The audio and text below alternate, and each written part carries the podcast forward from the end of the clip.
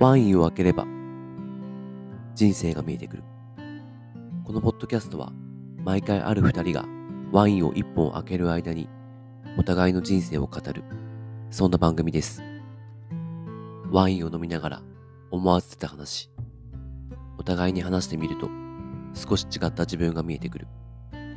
違う価値観や経験を持つ二人の本音のトーク。それはまるでワインのペアリングのようにこの瞬間にしか生まれないものになるはず。ちょっと真面目な話をする差し飲みを今夜は特別に公開。番組の構成は一つのピアノにつき3本構成。1本目と2本目はペアリングトークと題して前後編に分けてちょっと真面目な話を。3本目は酔ったテンションで話をする打ち上げという構成にしています。今回は私大地とトリベアさんという方の打ち上げになります。東中野にあるポッドキャストスタジオ付きクラフトビールバー雑談にて収録をしました。今回は私の気が緩んでいたのか、なかなかいつも言えない本音トークをしてしまった気がします。もしかしたら失言に感じることもあるかもしれませんが、広い心でお聞きください。それでは今夜も乾杯しましょう。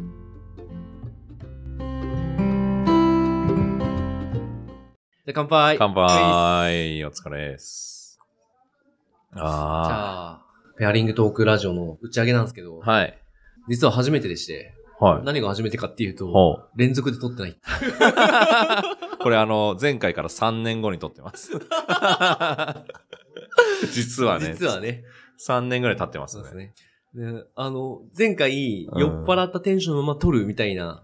ではなく、うん数日空いた後に、うん。今、撮ってます東長野、東長野じゃねえよ。もうすでにベロベロじゃないかっていう。東中野雑談さんではい。収録させてもらってます。打ち上げでね、うん。来ましたね。そう、この間本当は打ち上げでそのまま、あの、移動してうんうん、雑談で撮ろうって話をしたんですけど、はいはい。行ったらまさかのね、結構大物ポッドキャスターいらっしゃいました。俺らが喋れるような雰囲気ではなかったっていう。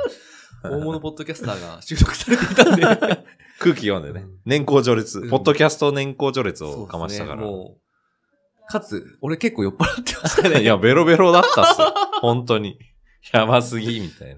なんか、ふらふらしてたし、こう。そうね雑談で一応の飲むだけ飲飲んだじゃないですか。あ、そうですね。だからもうなんか途中からふらふらしてて。ビール入った瞬間だいぶ来たんだよなお酒そんな強くないんですか？もしかして。いつもワイン一本ぐらいいけるんじゃないですか？あの、ちゃんぽんするとダメな認識があるんですよ。あー、なるほど。で、うん一種類だったり、あと、あの、ちゃんぽんするとしたら、度数を下げちゃいけないんですよ。え、そんな、あものう、あの、いろんなルールがあるんですそう、自分の中で、度数を上げ続けると酔わないんですよ。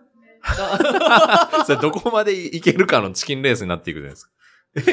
スピリタスとかまで行く。そう、本当に、あのーえ？えーっと、最、なん、なんて言ったらいいんだ？お酒のピークってなんて言ったらいいんだろう？わかんないですけど。アルコールピーク？アルコールピーク よくわかんないけど。20代のはい半ばぐらいは朝までロ、ロンリコってわかります？わかんないですラムの、ラムなんですけど、はい。多分6、ん ?50 か60度ぐらいあはいる。を、はいは友達とダーツ負けしたら一気するっていう、やべえゲーム。パリピじゃないですか、マジで。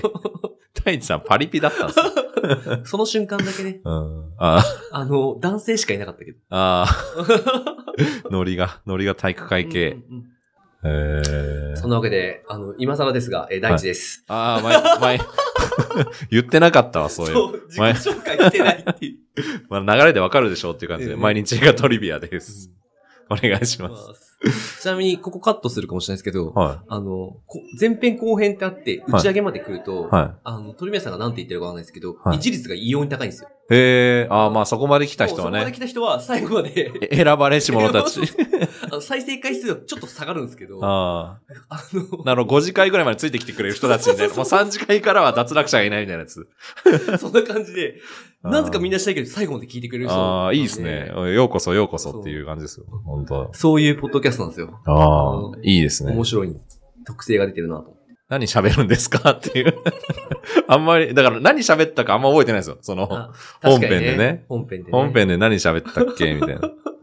あ、でも俺覚えてて、はいあの、結構、鳥部屋さんが、いや、読書会うんうん。参加したいんだけど、あ、そうだそうどなんすかだ。って言った時に、俺、うんなんかちょっと、自分が話したいことを話しちゃって、それに正対した答えをはいはい多分。返してなくて、はいはい。確かに、まあ気になるですね申。し訳ないなと思って。いやいやいや。でも、なんとなくは使めましたけどね。んその、まあ、いろん、何何種類かいろんな形があるっていうのと、ただやっぱ、入りづらい。ああ、趣味、趣味の。どうなんですか？その、最初に読書会行ったのっていくつの時とか？あ、でも20代だったのかなあ、でも、あの、うんもともと、うん。読書会、これは、もしかしたら重複したかもしれないですけど、読書会始めようと思ったのは、はい。いくつか読書会行って自分に合わないなと思ったんですよ。ああ。だからもう、自分で自分が好きなタイプの読書会をはいはやろうって思ったんですよね。い。うーん。ああ、でなるほど。何が合わなかったかっていうと、うん。あの、その時ってまだ、そん、えっ、と、読書会って呼ばれてるものが結構、あんまり数がなくて、ああ、そうなんですね。えっ、と、おそらく。で、読書会っていう、なんツイッターなのかネットなのかわかんないですけど、調べて行ったら、うん。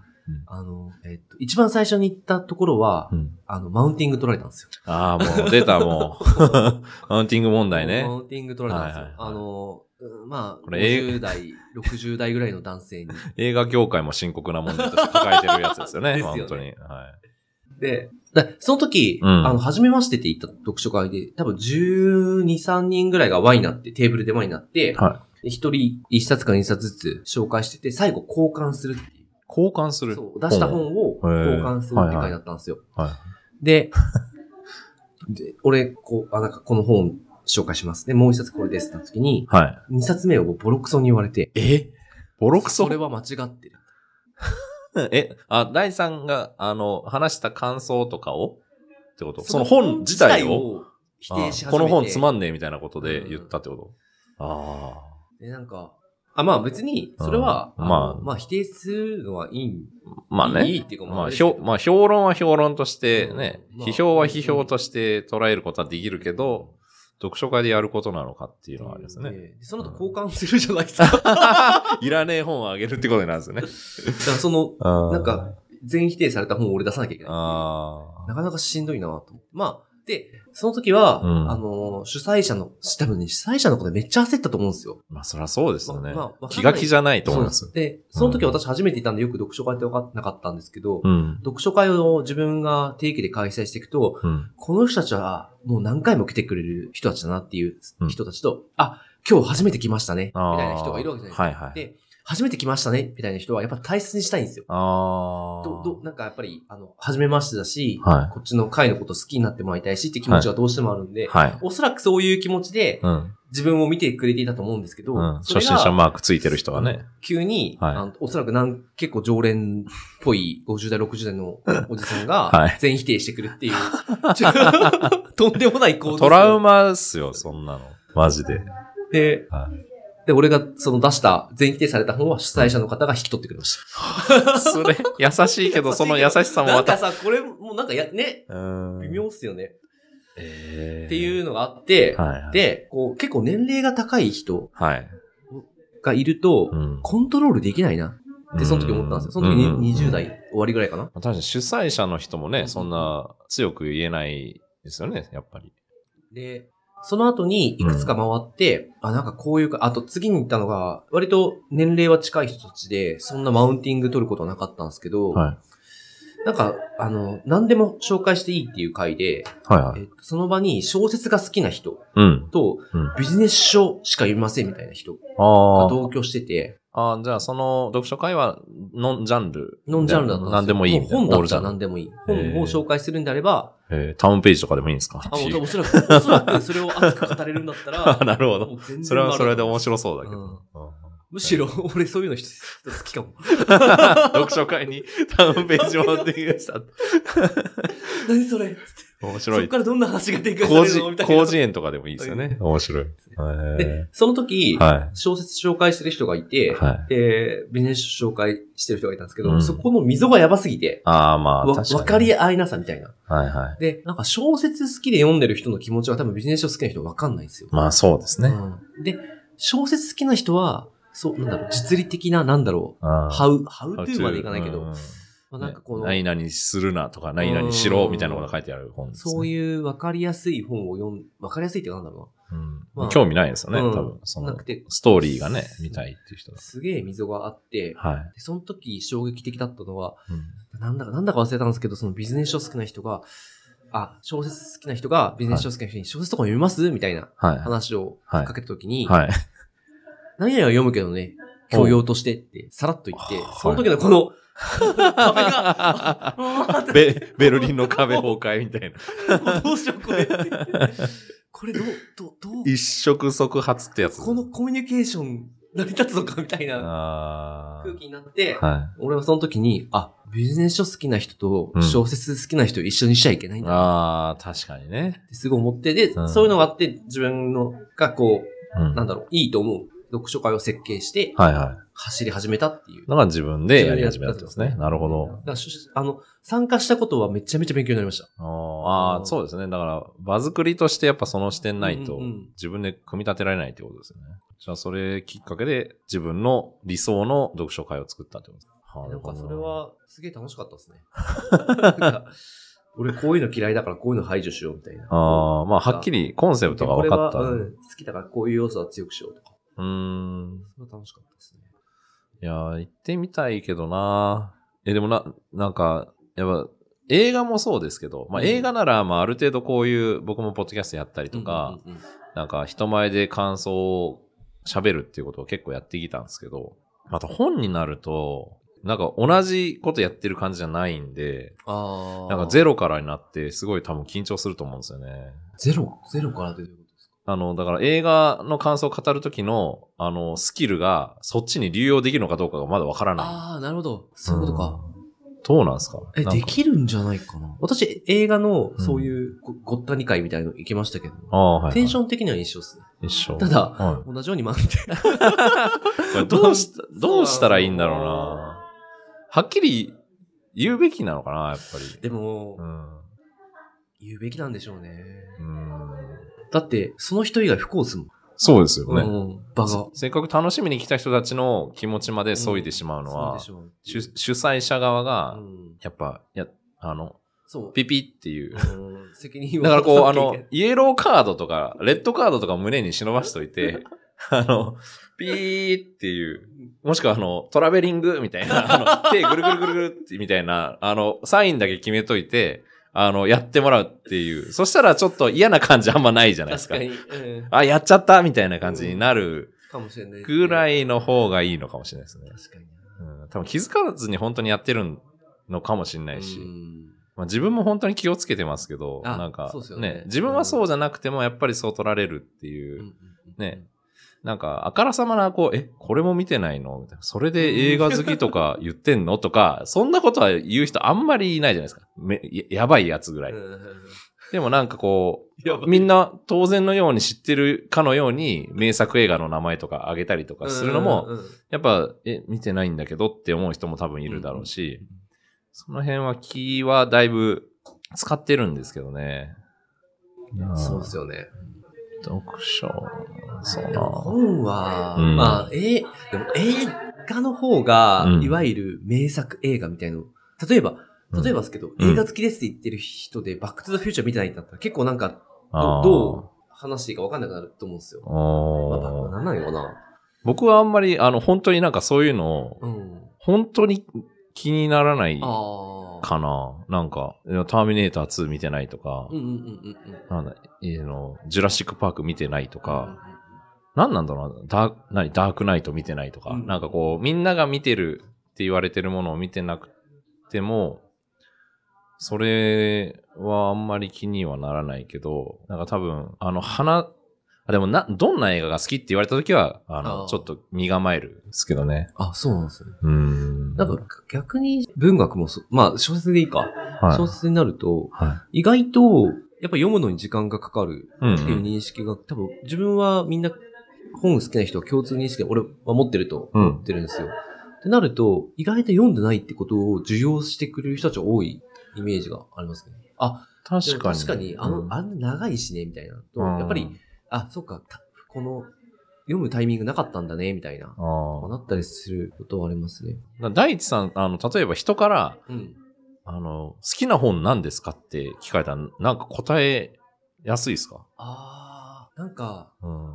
映画とかよく聞かれるじゃないですか、なんか。確かに。映画好きですとか言ってたら、うんうんうんえ、あの、一番好きな映画はとか言われて、あの、オタクは焦るわけですけど、あの、えっと、みたいな、えっと、これは言ってもわからないかもしれないから、でもこれ、みんなが知ってるこの中で、バックトゥザフューチャーみたいな、その選んじゃうみたいなのがある。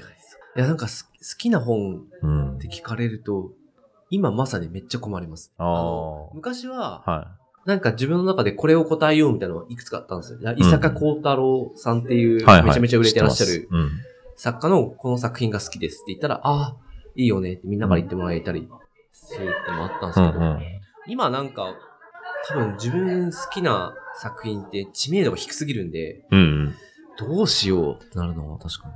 うん。ね、それ、ストレートにズバンって言って、えー何それ知らないで話が終わってしまうのまで考えるじゃないですか。うんなんか。考える。だから、すごい答えづらづらいじゃないですか。なんか 素直に言えばいいのにとか言われるけど、いや、言ってもいいけど、全然、本当に伝わらないじゃん、みたういな。ん。音楽とかもそうなんですよ。僕も、だから好きな音楽とかもその、やっぱみんなが知ってるものじゃない音楽を僕も、あの、昔から聴いてたから、もう何聴いてるのとか言った時に、とか、あの、最近ライブ何行ったとか、言った時に言って、へえ、知らないって、みんな冷たい反応を返すのに、聞いてこないでくださいっていう、その、え、何それとか言って興味持ってくれるならいいけど、え、何それ知らないって終わるた時の、こっちのこのモヤモヤはどうしたらいいんだろうなっていう。本当にそれあるな。どうしたらいいんだろどうしたらいいんだろうな。でもさ、う。うんあの、個人的にはい。思うんですけど、も、もしかしたら8割、9割ぐらいの人が、はい。ちょっとそれ言ったら興味を失ってしまうかもしれないけど、はい1割、2割ぐらいの人がめっちゃ興味を持って、はい。はいえ。それどういう映画なんですかって、うんうん。ね。えなうんそれの、その映画のどこがうん。好きなんですか、うんみたいな話をしてくれる人がいたら、はい。めっちゃキュンとします。そうそう、もう好きになっちゃう。本当に。恋がスタートする。本当に声。がさすそこまでの、その、ね、あの、本当に興味持って聞いてくれるならうんうんうん、全然こっちも出すけど、なんか、え、何それ知らないって終わるなら、ちょっと待ってくれよっていう。でそれ、それを見極めが入るじゃないですか。うんえっ、と、この人は多分興味持ってくれそうだから、あの、本当に自分が最近好きな映画うん。言えるかもとか、この人多分勢いで、なんか特に本当に何が好きか聞きたいわけじゃなくて、会話に困っていってるなみたいな。とかもあるから、それの見極めうん。問題。あるっすよね。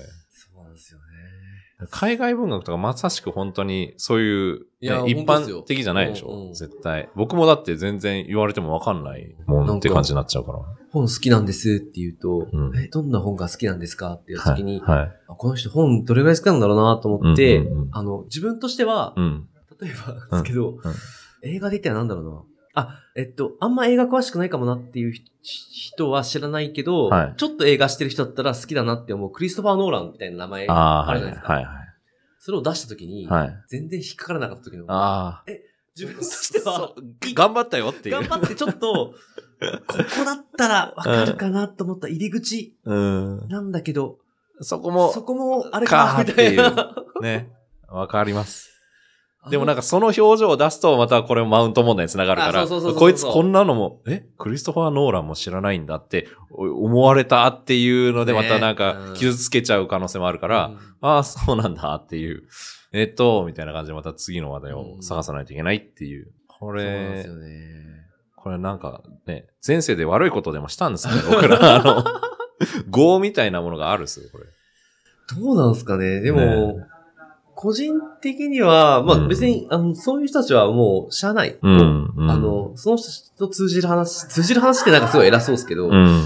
まあ共通の話がある、他にもあると思うんで、うん。もう全然それをすればいいかなと思っていて、うん。うん。で、もうなんかそういう時にこう、いい感じに乗ってくれる人をうん。探したいってそうですね。やっぱ、でも自分もやっぱそうならないといけないなっていう。いう。うん。僕も結構人におすすめ聞いたときは、まあできるだけ、あの、見たり読んだりとか、ね、せっかく言ってくれたものは、ちゃんと、あの、あの、受け入れるというか、うん。ね、あの、き本当に興味持って見るようにはしてるんですけどね。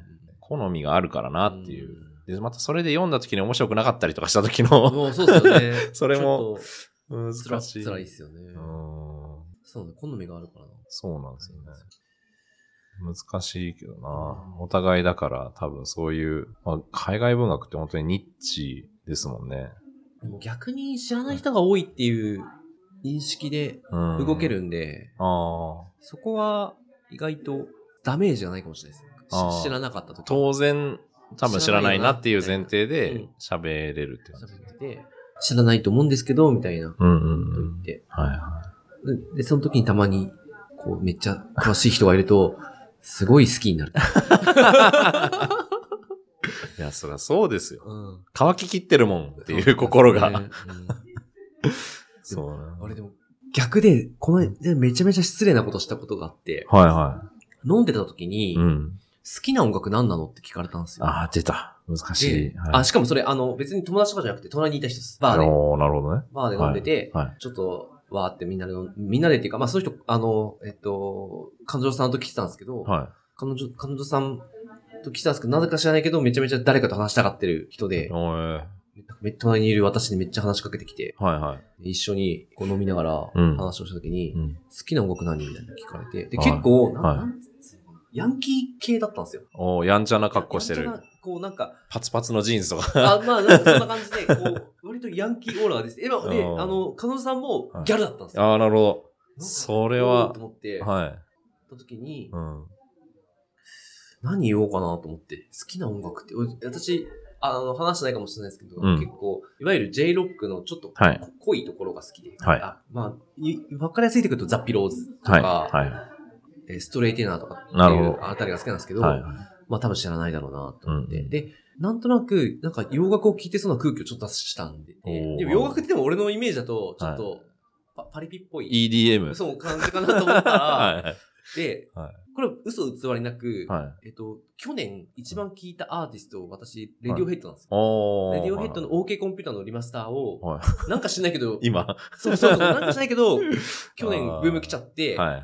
えっと、あ出勤名時の、ねあの、電車の中で本読みながら、は本読んでるとき、ポッドキャスト聞けないんでい。、ああの、聞いてたんですね。あ。うん。で、さらっと、あ、でも私去年一番聞いたの、うんレディオフェットなんですよね。ってはい。怖い。ちょっと、ちょっとなんか、ど、うんどういう話するかうん、なと思ったら、はガチファンで、い。えー、ヤンキーなのに。でマジで？みたいになって、え？何好き？何好き？みたいな。え、ちょっとカラオケ行こうよみたいな。カラオケで、えみたいな。クリープとか歌うのかな？ドライブドハイとか歌うんだな？どうしようどうしようとか思ってたんですけど、で、はいその時私って世代的にうもんそんなにががっつり知らない。でもその人はもう世代だったんですよ。ああ、まあ、どどストレートの世代。世代で90年代のね。めちゃめちゃその一枚一枚の変化、はいはい。こういう変容があったよね、はいこれではみたいな。ベンズとかね。あ、そうそうそうそうそう。ベンズ難しいよね、みたいな話とか。もう一枚一枚、うんこういうテーマがあって、こういう変容があるよね、みたいのをめちゃめちゃ語りたかったらしくて、はいはい。でも、OK コンピューターしか俺ほぼ聞いてなくて、まあ、い一枚有ああとベンズ名じゃないですね。と OK コンピューターしか聞いてなくて、だから全然話せなくて、あなんか、レディオヘッド好きって言ってすいませんっていう気持ちで帰った。ー カラオケには行かなかったなかった、ですねいかなかった。そうか。さすがにちょっといけなかったですね。いやー、そうか。ドストレートにて。か、あの、俺もよくわかんないけど、彼女いるのになんでカラオケ行くんだっていう。確かにあのい彼女じゃないのかな？や、彼女でしたね。同棲してるみたいな話したし、うんへちょっと今日は遠出してきてみたいえ。二人で。そうなんだ。彼女はね、多分、俺より若かったです。え。へだからえ。40ぐらいの男性と、20代半ばぐらい。じゃあパパ活なんじゃないですか、本当に。いや、そうなのかへなー。結構イケイケだったから、パパ、パパ活パ、パ活なパブロハニーなんじゃないですか。レディオヘッド。レディオヘッベリオヘッドパパ活みたいな。でもなんか申し訳なかったんですよね、その時なんか、自分も、なんか好きなものを、うん。好きだって言ってくれた人が、やっぱり自分よりもなんだろう、この熱、熱量とか知識量が、うん。ちょっとやっぱりちょっと下で、うまく、あ、てか自分が空回りしちゃったみたいな経験めっちゃあるんですよ。あーああ、俺今、逆のことしてると思って。いや、あと、後での反省会みたいなやつ。あれなんでレディオヘッドって言っちゃったんだろうみたいな。それ結構後で悩みますよね。うん俺なんであの時あんなこと言ったんだろうみたいな、その好きな音楽なんですかとか、ね。そうなんですよ。そう。あとまあ、なんか僕、あの、フジロック行くのは結構好きで、うんあの、なフジロック行ったって話すると、え、何が良かったとか言われた時に、あ その、えーっとね、みたいな。とりあえずあの、一番、あの、有名なヘッドライナーの中で何か言わないと伝わらないかもしれないとか、ー実際一個も見てないのにみたいなのとか、本当に好きなやつ言っていいのかっていうのはなんかもうずっと抜けきらないんですよ。あーね。もう子供の頃からやっぱ、その、言えなかったっていう、言っても通じなかったが多いから、うん。わかる。これ、な、などうしたらいいのかなっていつも悩むんですけど、これはなんかわかんない、ある病かもしれないですね。病です。な呪い。呪いか。だから前世でなんかやったのかなっていうね。いやーでも、そうなんですよね。フラットに喋れたらいいけどなっていう、すごい楽なんだと思うんですけど。もう選択肢としてはもう、二つなんですよ。このまうん、ま、この、ちょっと気にしながら話すか、うん。いや、やっぱり気にしてしまった結果、うん。さっきの俺のレディオヘッドみたいに、そっちがハマってしまって、しかもそんなに好きじゃなかったみたいな。そこまで詳しくないみたいな。ことも起こり得るってことを考えると、やっぱ自分が熱量を持っているものを正直に答えないと、あ後々やっぱ傷が、わかんない。ー取り繕えばね、うん取り繕うほど後で、あの、そうそうそう、傷になっていく可能性、あの、傷つけてしまってるかもしれないし、俺にも傷が残るかもしれないし。誰にも得しない。そうそうそうそうそう。確かにな。じゃあ、それも含めて、今、一番好きな本を教えてください。今の話の流れで、ねいや、東野圭吾の、すごい当てにいってる感じで。そうなっちゃうんだよな。海外文学ではないんですか、その好きな。でも人生を変えられた本とかあるんですか？やっぱそういう俺、それ、その質問、正直すっげえ嫌いで。すいません。なんか、なんかすいません。なんか、はい。人生を、うん、一回俺、ま、すっごい真面目に考えてノートに書いたことあるんですよ。人生を？人生を変えた はい。本っていうテーマ、テーマっていうか、うんことで。で、あの、あ今、どう、どういう気持ち、まあ、でも、だいぶ軽い気持ちで言ったと思うんですけど、はい人生を変えた本って。はいでも、は人生を変えた本って、うん。正直自分は、うん。あの、言ってしまえば、よ今まで読んできた本全部ですってなっちゃうんですよ。あー、かっこいい。いやいやいやいやいや、確かに。まあね、変わらない本なんかないですないよねで。すよね。全部がやっぱ積み重なってきてるわけだから。やっぱり自分の中で蓄積されていくわけじゃないですか。うんうんうんで、この一冊ってなるのはなんか、すごく違和感があって。うんうんうん。で、いるんですよ。うんまあ、ちょっとその、多分前半後半のどっかで話してると思うんですけど、うんおそらくこれインフルエンザ大嫌いなんですけど、え、インフルエンザインフルエンザっていうかその、なんだろう、このはい数字的なものに、ああ、はいはい。言ってましたね。ね。当てに行く人たち。はい。で、その人たちがが結構好んで使うのが人生を変えたこの一冊。ああ、YouTube のタイトルと サムネ、ササムムネに人生ってでかく入るやつ。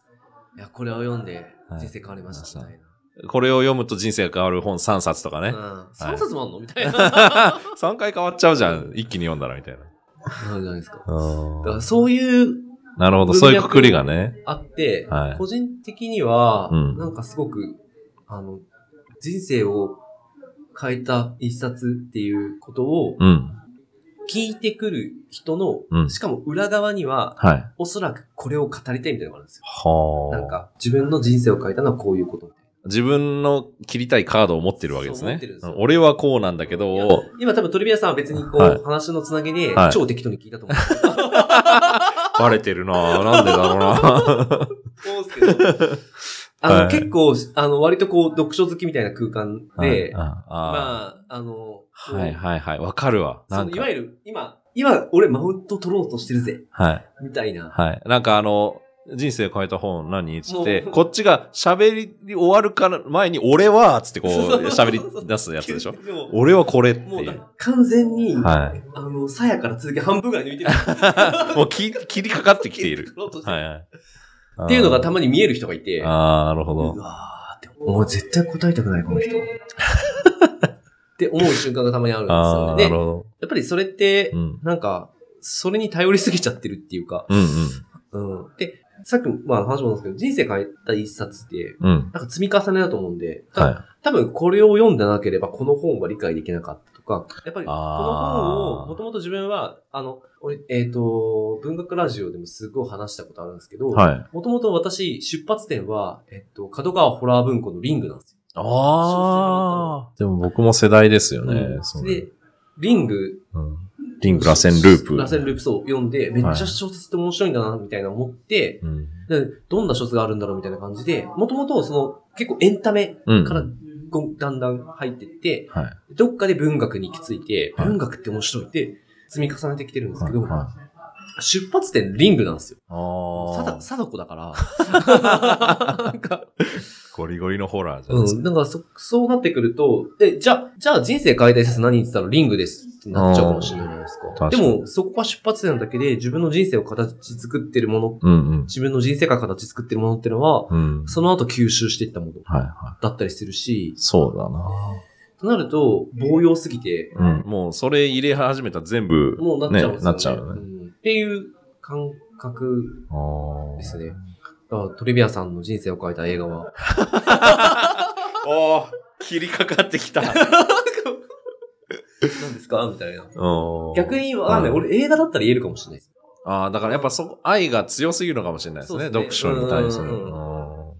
愛が強すぎるものに対して言えなくないですか、うんこそれはそうですんだから僕もだからそういうふうに人生を変えた映画って言われた時の答えは一応持ってるんですけど、うんうんうんそれはやっぱりよそ行き用の答えであって、そうですよね。で、本当にまあそれも人生を変えた映画なんだけど、ね、やっぱ真剣に考えれば考えるほど、いや、あれかも、これかもってなっちゃう。んなんかその映画にたどり着く前に、この映画を好きになる、た理由もね。まあ多分、おそらくこの映画を見てたからだろうとかあるじゃないですか。うん。そうだな。そのなんかやっぱり人生ってそのステステップっていうか積み重ねはい。だと思うんで、特に自分がめっちゃ好きなことに関しては、うん。うんやっぱりこう、一冊とか、は一本とか言えないですよ、と思うんですよね。い。確かにな。僕でもまあ、本で言えば、うんなんか、僕それこそ最初に本読み出したのは、海外文学。あてか海外小説なんですけど、へこれ有名なのかわかんないですよ。僕、この本、自分、これも、その、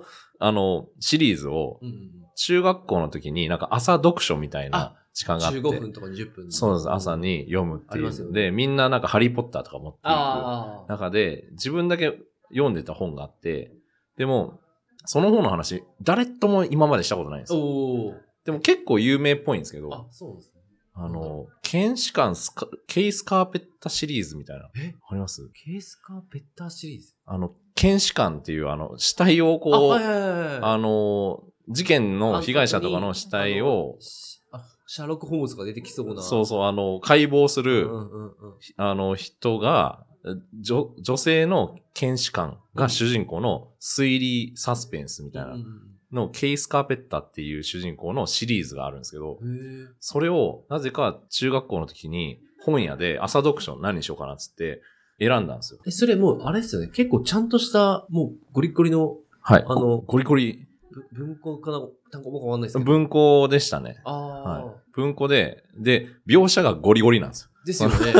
その、子供が読んじゃダメなやつ。海外ドラマとかになりそうな。そう、ゴリゴリで結構分厚い文庫本で、それがシリーズでバーって続いてて、まだやってんのかななんか一回、なんかリブートみたいなのされたりとか、映像化はされてないんですけどあ、そうなんですね。なんか結構長寿のやつなんですけど、あの、なぜかそれを読み始めて、うんうんうん本当にこう、描写がエグいんですよ。あの、猟奇殺人ばっかり起こる。うんうんで、性的な描写もすごいある。うん。その、それを一人で 朝、あの、中学校の時に一人でこうやってあの、ブックカバーつけて読んでたっていうのから、本面白いなってなったっていうのがあって。これもだから誰にも理解されずに この本の知ってる人あんまり多分いないんだと思うんですよね。まあ、結構エンタメに振ったものなんで、小説なんで。。多分映像化したらめっちゃ面白そうなんだけど、あんまり聞かないから、うんいつ誰かし聞いて、あの、聞いてる方で読んだことある人いますか？もしいたら、あの、連絡くださいみたいな。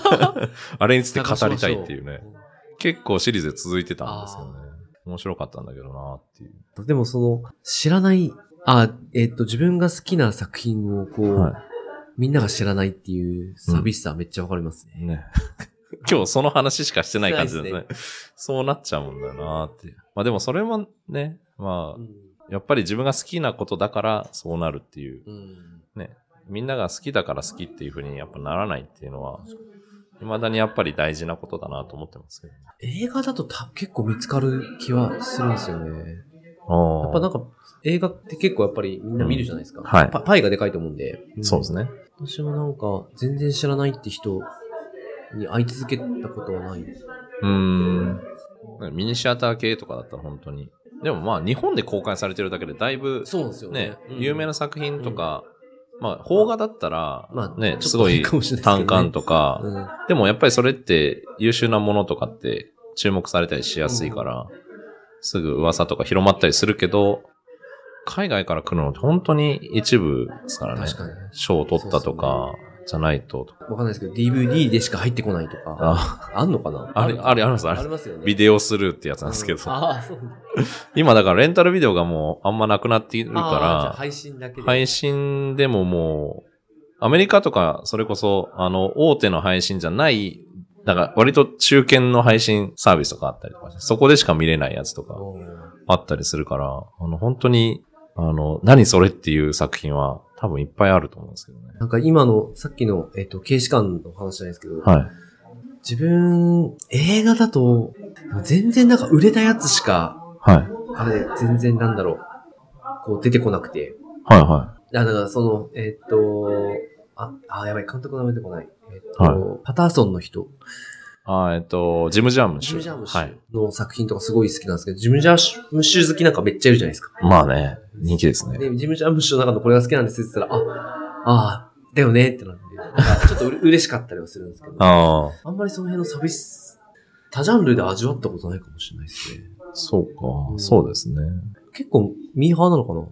人生変えた映画あれなんですよ。お、バニラスカイ。な、なぜ？変わった、いや、見てます、トム・クルーズのトム・クね。ルーズと、あの、はいペネロペ・クロス。もうめっちゃ変わった映画ですよね、あれね。あ、そう、そうです。はいはい私あれ、映画館で見へて、え。あの、高校生だったかな？は中学ではなかった気がするんですけど、高校生だと思うんですけどい。、話はあんまり覚えてないけど、なんか、私、あの、人生で一番見た、もう DVD 買って、は年に2回か3回見てい。えこ今もですか？今も。ど、どこがそんなに好きなんですか気になる、それは。ちょ嘘っと僕見返したくなってくる、それは。いや、別に、僕も嫌いとかじゃないし多分ね、何年か前に見返したんですよ、僕も。え、この映画、そんな変わった映画だったっけ？みたいな。あ、当時ちょっとやっぱり、ね。なんか、すごい、そう。ドラッキーなねう、ん作品ですもんね。あのーまあ、いわゆる今でいう仮想現実みたいなですよね。話が入ってきて、うんなんか、うんあ好きなポイントはいくつかあるんですけど、うん。はいはい。えっ、と、まず、すごいライトの話をしちゃうと、うん。あの時のペネルプクロスが可愛すぎる。あの、確かにな。キスシーン。キスシーンお覚えてます？トあの、ペネロペクロスが、はいあ、トム・クルーズがペネロペクロスの家に行って、ンは一晩い。はい。泊まるじゃないですか。もう泊まるともはいうそういうことになるのかなみたいな。ああ。あ、当時、高校生だから、ちょっと、割とピュアだったから、そんなあれは なかったんですけど、でもなんかその、えっと、あの時に何もしないで二人でずっと話して、はい。で、最後なんか、あの、キスをするシーン、ああ。あんま覚えてないけど。めちゃめちゃはい好きで。あのキスシーンやべえな、みたいな。キスシーンが好きだった。そうですね。ペネロペクロスは可愛い自分の中の、あの、一ナンバーワンキスシーンが、マイナスかいマイそれ再評価されないとな。で、あの、話としても、うん自分らしく生きたいっていうか、ほうあの、っていう部分分けじゃないですか。自分自分として生きたいみたいな。はいはいはそこにめっちゃ惹かれて。たまに見て、ああ、やっぱり俺もっと頑張んなきゃな。モチベ上がる系上がる系映画なんですよ、俺のああ、面白いな。ラストシーンとかすっごい綺麗。い今見ても綺麗だなと思って。あ、で、2003年とか4年の映画じゃないですか。うん、ぐらいですね。であのラストの、あ、それこそ、あれバニラスカイで終わる。ああ。バニラ用の空で終わると思うんですけど、はいはいはい。あの映像めっちゃ綺麗って毎回思うんですよね、あのシーンにたどり着いた時。いや、今ではな、やっぱり、なんだろう、合成感っていうか、はいはい。ままあねあも。ちろん感じるんですけど、うんでも表現したかったものとか、含めて考えると、あめっちゃいいなって。なんかあの、タイムズスクエア、うんうんうん。ね、あ人一人もいないみたいなシーンは覚えてるんですけどね。あれめっちゃ金かけて撮ったらしいですもんらしいですね。ううんんその辺は覚えてるけど、ちょっと見返しますわ、そう。なんかでもね、あ僕が何年か前、1、2年に多分、1年ぐらい前に、その見返した時も、あなんか、思ってた映画とやっぱ違って、うんなんか、すごい引っかかりのある映画だなって思ったんですよね。だから、まあ、ある意味カルト的な人気もあったりする作品なのかなとか思ってたんですけど、ちょっとそこ、そん、そこまで言うなら本当にちょっと見返しますわ。バニラスカイ、ねまあ、あの、うちに DVD あるんで。いくらでも。そう、うん家にある DVD って、うん。あの、DVD 買うって、はい。よっぽどですね。に、えーっと、い今現在もう配信がめっちゃあるからあれなんですけど、うん。あの、2000、何年なんだろう。多分、あ、バニラスカイの DVD 買った自体は、その公開が終わって、うん。すぐ DVD が出てからじゃないんですよ。やっぱり、大学生とうんか社会人になりたての頃に、自分の好きな映画の DVD 持っときたいな、みたいなうん欲求が出てきた時に、はいあの、ちょろちょろ買い出したやつが、多分、うちに今10枚ぐらいあって、そのラインナップはめっちゃ好きなんですよね。何回も見た、見返したい映画ってことですね。あの、い、未だに DVD、あの、プレスですけど、プレスに入れて、うん。再生してるやつは何本かありますね。へー僕ももうね、ソフト買わなくなっちゃったからな、うん映画。もう追いつかなくなって破産するから、本当に、ちょっと好きとかだったらなっていう。それこそ多分、映画好きな人ってそ、そそういうコレクションあるじゃないですか。うんありますね。で、自分は今文学というか本についてそうなんですけど、本棚バーって、はあの、壁一面本棚にしてるんですけい。ど、はめっちゃ俺本持ってるなと思って。い。はい。も まあでも、それは、で、でも、DVD って10枚ぐらいなんですよ。え？やっぱりああ、そそっか。そう考えるとはいはなんかこの10作品ぐらいは、うん俺にとってめっちゃ大切なんだい。なっああ、それ以上ふ、あんまり増えないと。増えないしうん。ていう。まあ今やもう買うっていう、うんまあ、うんめちゃめちゃやっぱ最近見た映画の中でも、あ、これほんとよかった。ってのあるんですけど、うん。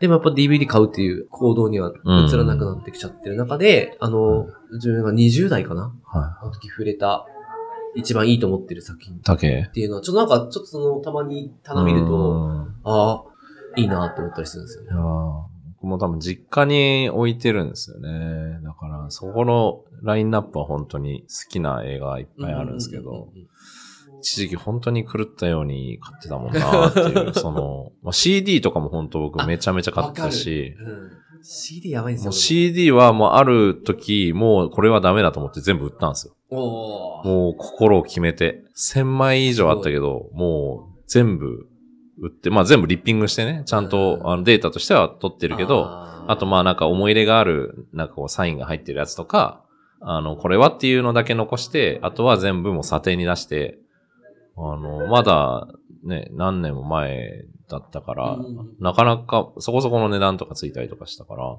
ら、ね、じゃないともうい住むところがなくなるっていう 感じだったんですけど映画はまだ売れてないし、実家に置いてるし、でも今住んでる自分の家にはソフトは一本もないですね。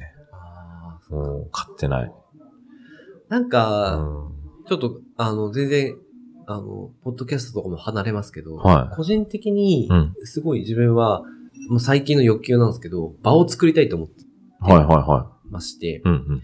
で、その場って、今なんだろう、あの、なんか本に縛られたり、うんあ、読書系だけで縛るとうん、つまんないなってめっちゃ思ってて、うんうん。で、もう、その場を作りたいのところは、その、なんでしょう、今、多分自分が読書会やった時に場所を探さなきゃいけないっていう労力があるんで、はい。はいい、や、だったらもう読書会できる場所作っちゃいたいな、うんとか、うんうんやっぱり自分が好きなものに惹かれて、あ好きなものをランドマークとしてあ集まってくる人たちがうん。来てくれる場所欲しいなとか思ってはいる中で、はいはい。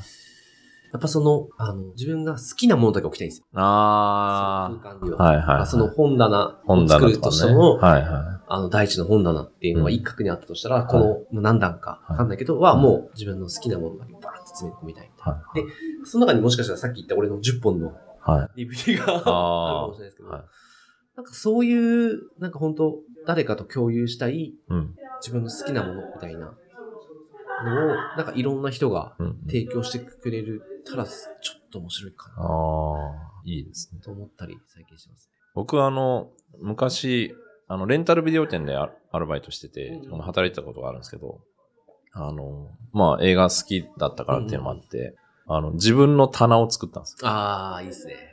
であの、俺の棚っていう名前をつけて、ポップとか作って、自分の好きな、例えば企画だけで集めた、ああの、その店の在庫あるやつ、例えば、アクション映画とかでも、まあ、なんかこう、カカーアクションがすごい作品とか、あ。なんかこういう、その時公開されてる映画に関連した、なんか、ホラーならこの10本だろみたいなのとかを並べるとかやってた時はめっちゃ楽しくて、本当に自分の好きなものしかないっていう棚とかを作ってた記憶があって、そういうのを、なんか、まあ、い今どうやってやっていいのかよくわかんないですけど、うんまたやりたいなって気にはなってるんですよね。そういうのをなんか場所作りたいんだよな。なんか、本屋ややるしかないんじゃないですか。本屋っていうか、だから、DVD とかも置ける置、けるし、雑貨も置けるみたいな。なんか、お店。その好きな人が好きなものを発信できて、はいはい。それをなんか楽しんでくれる人が集まるみたいあ場所を作りたいなあの自分っていうよりかは、みんなが持ち寄るっていう感じ。そうですねうんあ、なんでも、これもそうなんですけど、なんでも、ペアリングトークもそうなんですけど、はなんかやっぱり自分一人の興味だけだと、い。うんうん。なんかつまんないなって思ってる自分がいるんですよ、ああ、それはわかります。うん。これが何なのかわかんないですけど。うん。でも好奇心、そうですね。ですよね好奇心と、より面白いものを知りたいっていううん欲求。。欲求。やっぱり、あ、でもこれ多分トリビアさんもそうかもしれないですけど、はいあ、どういう経験持ってきたかわかんないですけど、はい結局、自分が知ってる、自分の、なんだろう、その、守備範囲とか、知り得る範囲外から入ってきたものがヒットすることっていう経験があったからだとあ思うんでよ。るんですすね。そうだそうだ。それを多分めっちゃ求めてるんですよね。確かに。その自分が興味がない部分からの一撃を、ね、それでやっぱ人生狂ってきた。意識がありますよねポッ。ドキャストもきっとそうですよね。そうそうそう。本当にだからちょうどここで収録してますけど、そうですよ今。あの、ポッドキャストなんかやろうとか思ったこともなかったけど、なんかたまたま何かの巡り合わせで本当に、あー今こういうポッドキャストもあるとか、こういう文化ができてるって言われた時の、なんか直感といううか、ん、うんあっていう、あ、ねそこの、そこの畑まだあったかみたいな。まだ 足踏み入れてない。そこに行くか、行くかみたいな。そこまだ売れてる野菜あるな、みたいな。っていうところに、うん。を探してますよね。アンテナ張ってやっぱりいや、ほんとそうなんだよな。映画だけでもなくてうん、なんかね、それこそ、もう本当にワインとかもそうですけどね。あそうそうそうそう。ワインもめっちゃす、あの、うん世界中で作られてる不うん思議な飲み物だなっていう。そうですよね。それをやっぱり。日本酒なんか米で作る酒なんて超限られてんじゃん、みたいな。うんうんうん。そうですね。確かに。世界中で。ぶど、ぶどう？ぶ、ぶどう？みたいな。それさ、ほら、うんその、いわゆる、まあ、まあちょっと話なんですけど、ウイスキーとか麦とうん。かだったはい。ウりするィートじゃないですか。とかね。はい。まあ、で、まあ、えっと、えーバーボンは、あの、トウモロコシだったりする、うんうんあれなんですけど、いわゆる主食となるものから作られてるお酒ってめっちゃ多い中で、あなぜブドウ？確かに。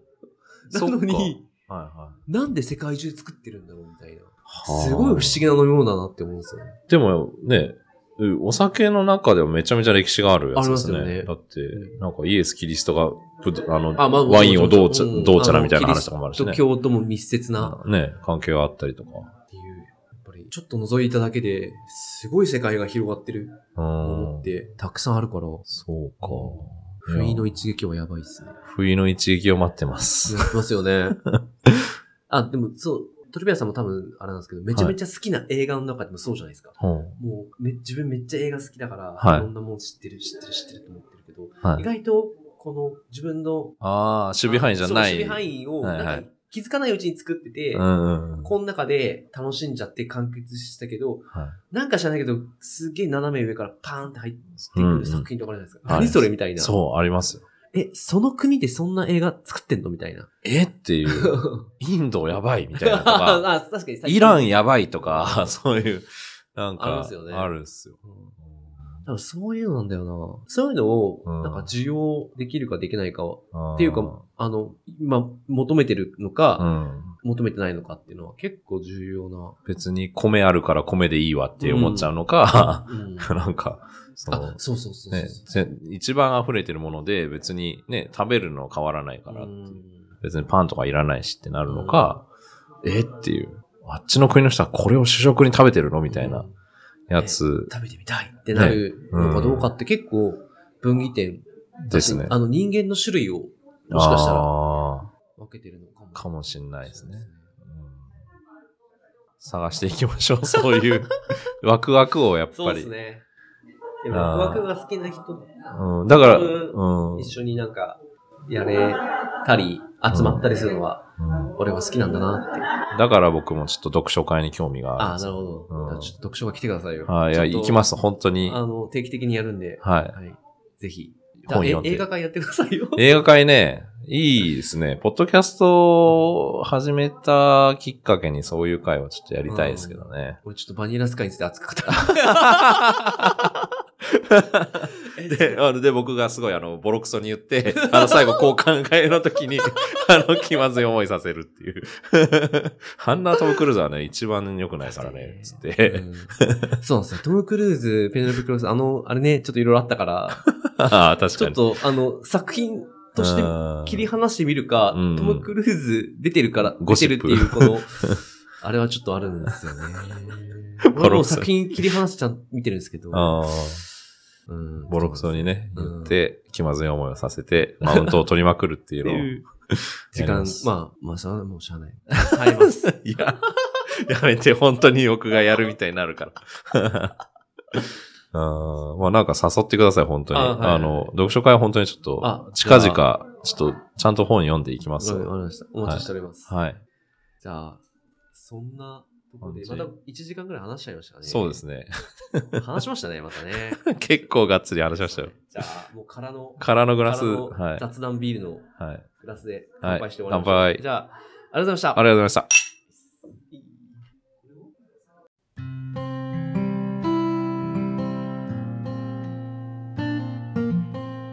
いかがだったでしょうか？ペアリングトークラジオは毎週木曜日ともしかしたら日曜日の朝7時に更新。また次回もお楽しみに。